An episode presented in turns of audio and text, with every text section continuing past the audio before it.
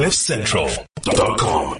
So let's wel- welcome Philip. Um, Philip Kutzer is the uh, owner and dealer principal at DeWitt Motors. Now, let me tell you about this because otherwise you're going to wonder why the hell we're talking to him. First of all, DeWitt Motors is in Ermelo. You know where that is, Pumi?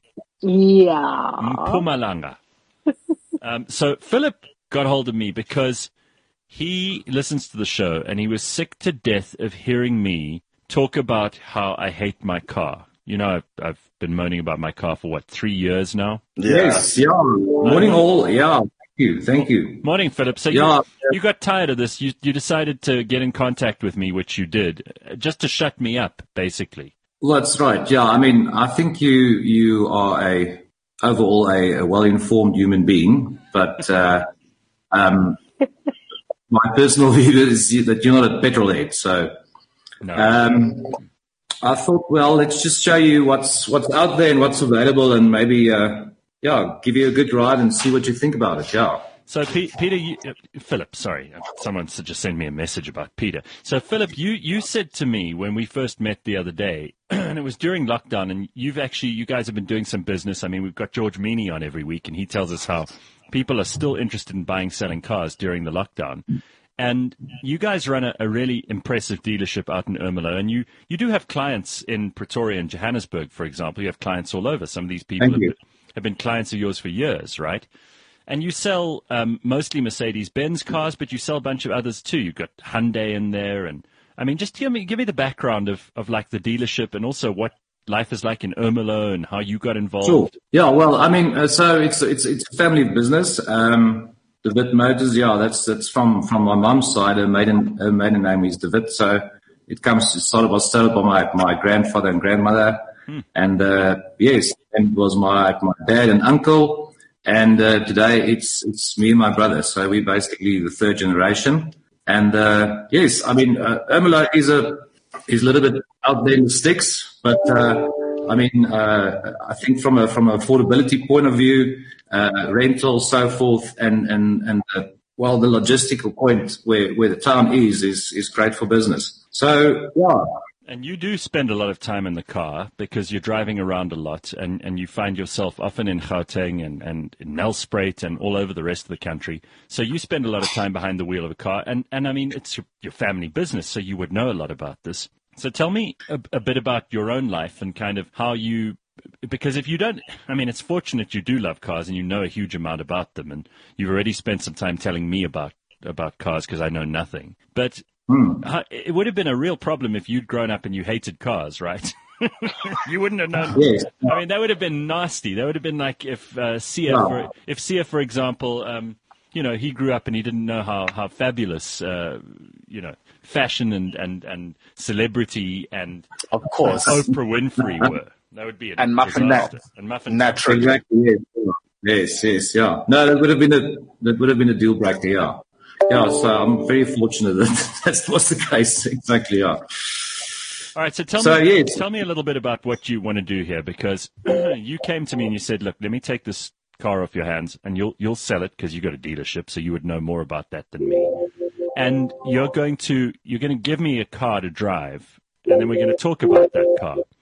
So for this week, Yes. this week, for example, um, I'm going to be driving a, a, a very very impressive car. Do you want to tell everybody what it is, and then I'll describe Sure. what my experience has been, and we'll we'll get into this so that everybody can learn along the way with me. It's not just me, and maybe we come out of this a little smarter because a lot of us are thinking about changing the way that we drive around, what we drive around, where we go, all that kind of thing since lockdown. So it's time to reevaluate. Wonderful. Okay. So, so Gareth, at the moment you're driving a GLC 300 diesel coupe facelift. Okay. Just commenting on the facelift side, I mean, it's almost that uh, Sia alluded to earlier on the conversation. I mean, um, you, you spend your money and uh, you don't want people to take it back, spin on the facelift. So that's all. That's an Wow. A facelift might not be such a bad idea at my age. exactly, exactly. Yeah, yeah, yeah. All right, so this is a diesel car, which is a good thing you mentioned it now because I have to go and fill it up today. So thank God you said that, or I would have put in the wrong fuel. Um, but, but this GLC, I mean, it's a really beautiful vehicle compared to to a lot of the cars that I've been in, technologically, these things are so impressive on the inside. I mean, I've got my phone and I plug my phone in, Pumi, and it's got this thing called Apple CarPlay, which takes over. And it's got the screen, which is, it's not one of those screens, you get those touch screens like I had in my old car, which you have to press hard and you worry you're going to break Yes. the screen. This thing is as responsive as my as my phone, and it communicates with my phone. And I, the best thing is, I've got Siri. I can talk to Siri, and then Siri does things. But I can go, mm-hmm. "Hey Mercedes," and the car actually listens to me, just like Siri, and does things. Exactly, yeah. That's like Yeah, the, the, the MBUX is the is the new system that's that's basically the on the on the tech side of the vehicle, which which looks after what what you just mentioned, like your Mercedes, hey Mercedes, and also Apple CarPlay. It's great, also compatible with with Android phones. So yes, I mean as soon as you plug in your your phone, your your car becomes your phone. It's So phenomenal. uh, you can you Yeah. can do Waze, you can do Google Maps, and You know, basically Phil, everything. I was thinking, I was thinking about how technologically advanced cars that they're making right now are compared to the most expensive car on the market five to ten years ago. Uh, you know, you would have paid maybe four times the price for a car now that is so advanced. Um, I mean, this is a this is a hell of a vehicle you've given me now, but even cheaper versions of the same technology exist in some of the other models. And- Absolutely, I and it's just amazing. Like they, it monitors the tire pressure, Pumi. It tells you when you're close to other things. It can even park itself. Listen here, that GLC is. So what you don't know about when I went to, to buy a new car is I looked at, oh, or because I wanted an SUV type car, mm-hmm. and the GLC was one of the cars that I looked at because it does compare with the Q3 and it compares with the X3, right? It's in mm-hmm. that same range. Oh, but what a thing! Mercedes Benz, guys, Mercedes Benz is actually the the the luxury of luxuries i think. It's when when i think about cars and i think about luxury living in a car mm-hmm. luxury that you can afford yeah man the glc is the thing. And it's the entry. If you want an suv it's where you start you know if you if you can if you can afford it that's where you start. And then you you go up from there you go to the GLE eventually. Is that right? Is Pumi, Eventually, is, when is you- Pumi when you making make sense to you? Phil? Phil, you're busy shaking your head in the right direction there. You're agreeing with Pumi. Or, Oh, she- yeah, she- no, 'cause no. I wouldn't, I wouldn't know if she was talking nonsense, you see. No, no, no. Pumi just became an, a new brand ambassador for us. So yeah, welcome, welcome to me. Thank you. By the end of this call, uh, Phil's going to be giving Pumi and I a car for a week. so, all right. So what we'll do is, is we'll talk about this car this week, and we'll we'll just give people some insights into it. Who who is the target market for this car? Is it Pumi? She's a mum. She's got Canet Jules of Rio. It's got lots of of uh, space in the car, in the boot.